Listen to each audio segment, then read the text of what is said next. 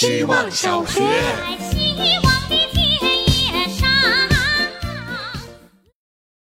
我是小刚子，一个四川人。这两天高温把四川人都热趴下了。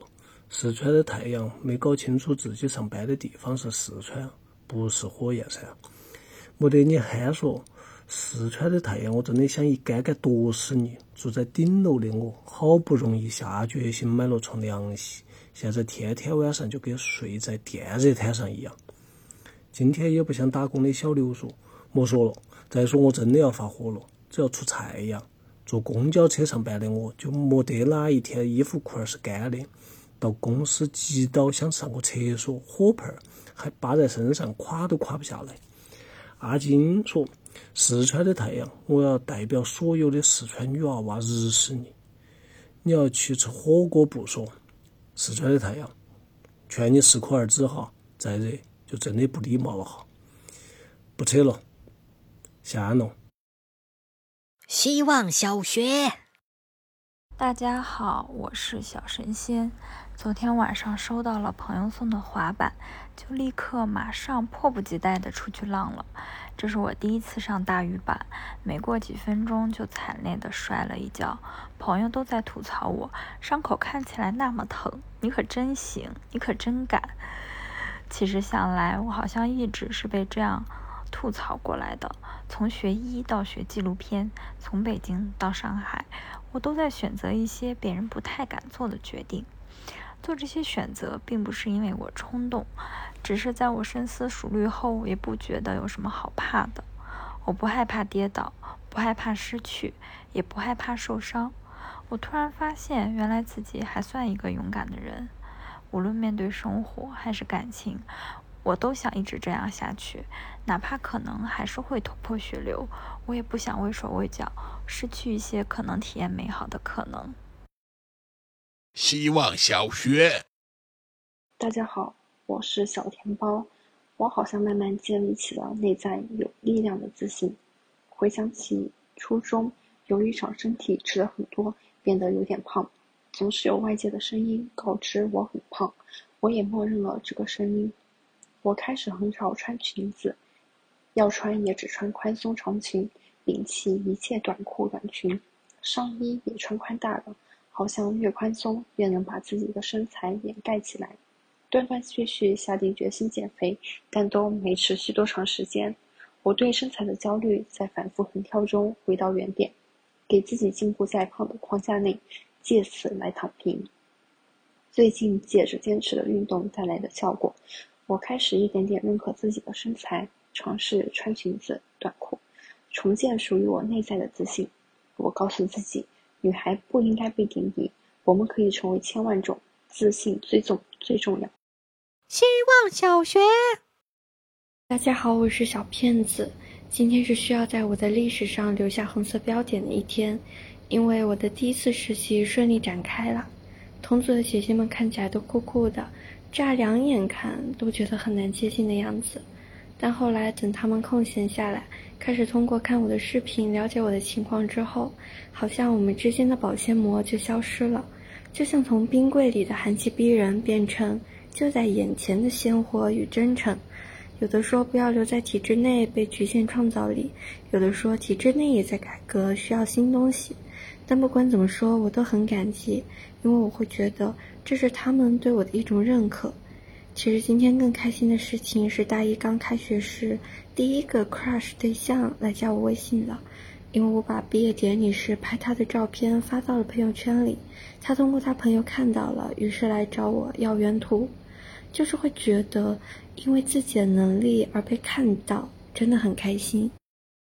希望小学，大家好，我是小妹。今天想聊聊我的高中班主任。班主任个子很高，身材壮实，一双大眼睛，眼球已经泛黄了，但是眼神很透亮。班主任刚入职的时候年轻气盛，坚持自己的原则，在一次会议中拍了领导的桌子，领导大怒，把班主任调去了食堂打饭。到带我这届时，班主任不再年轻，但依旧气盛，依旧拍领导桌子。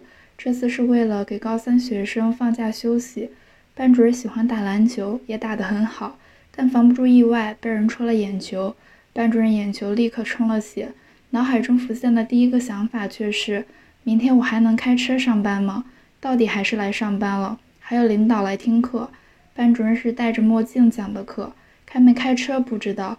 除了篮球，班主任还喜欢写字，硬笔、软笔都写。办公室里堆了很多毛边纸，但可惜这些爱好，班主任现在也没多少时间去经营了。班主任现在做了领导了。希望小学，大家好，我是小不点。马老师是我所教的班级的班主任老师，他是我认识的最好的老师。其他老师为了班级的均分，都在让班级里后面的学生赶紧转学。可是他会跟我们班倒数第一的孩子说：“我们离不开你，你力气那么大，要帮我们搬水；你体育那么好，我们运动会就靠你了。”他还懂得适时放手，有的时候班级组织活动，我都忍不住要组织一下，可是马老师会拦着我说，让他们自己搞，班干部可以的。好多活动我们班都不是最优秀的，但一定是班主任个人色彩最少，学生最能发挥个性的。他是政治老师，班里成绩经常倒数，但他教会孩子们走在马路上要把垃圾拾起来。小朋友摔倒，他们会第一个上前去扶。他教了政治本该教的东西。他会反思自己。班里小孩说他对一个抑郁的小孩态度太包容，对一个淘气的男孩就很严厉，是不公平的。他会真的问我：我真的做错了吗？应该怎么做呢？我希望能成为马老师一样的老师。希望小学，大家好，我是小王八蛋。今天和朋友聊天，说他们那边会在孩子出生时种一棵树，作为他们的生命树。一片片林子代表一个人，或者说是一个时代的此消彼长。突然想到东北也有这种习惯，身子弱的小孩会找一棵年龄久的大树，系上红布条，磕三个头认作干爹，以保佑孩子健康成长。我想了一下，觉得很靠谱，所以如果以后我结婚了有孩子。我也给他种上一个。他要是准备去远方，就砍下来当做乘风破浪的桨；要是死亡，就做成棺木，也不至于客死他乡。希望小学，大家好，我是小黑。小区路边的晾衣杆上有一件蓝色棉服和一床橙色被子，挂在那儿有十天了。六月底的狂风暴雨已经多次把它们请到地面，然后路过的好心人再把它们挂回去。一蓝一橙，从虚焦的背景元素到特写的主角。站在窗边的我很疑惑，这到底是谁的？为什么不收走？淋湿、暴晒、沾泥土、再循环，这两件御寒装备大概也已经报废了。和货架角落的快递包裹遥相呼应，无人问津。我真的很好奇，他们会在这里挂多久？所以我今天拍张照，后面计划每天拍张照，看看最终一蓝一橙这个相册的照片数量有多少。今天作业的截图也要加进去，帮未来的我弄明白这批照片是怎么来的。太可怕了！我到底在这种莫名其妙的事情上花了多少时间啊？希望小学，大家好，我是小西瓜。今天一上班就收到了朋友要订婚的消息，是最近听到的最好的消息了，替他开心，也感叹时间过得真快。毕业有几年的时间了，这期间我的时间都是以年为单位计算的，在我这里的才几年时间，到了别人嘴里就是已经好几年了。以至于到了现在，我也不知道几年的时间是短还是长，要用多长时间认识一个人，用多长时间才可以确定对方是我真正的朋友。好像他在朋友圈里发出那张合影，还是前几个月的事儿，也好像是前几年。于是问出了那一句不合时宜的话：“是你朋友圈之前那个吗？”曾经不理解为什么工作之后认识的朋友和学生时代感觉不一样。想想，大概还是时间和回忆，见到对方就会有对过去的怀念，只有当下还是不行。希望小学，嗨，大家，最近一年我喜欢上了看云。刚刚坐在窗边玩手机，偶然看了一眼窗外，发现今晚的云有好看的不像话。于是我在房间的地上躺下，看着金色的云路过教堂的钟楼，再路过我们学校，最后消失在我的窗边。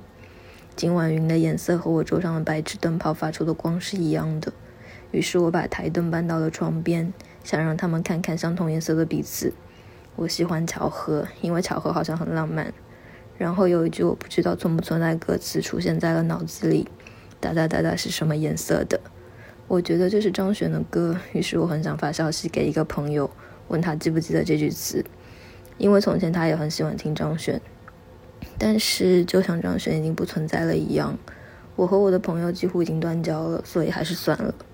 写到这里的时候，我突然想起来，这句词可能是 Hello Nico 的。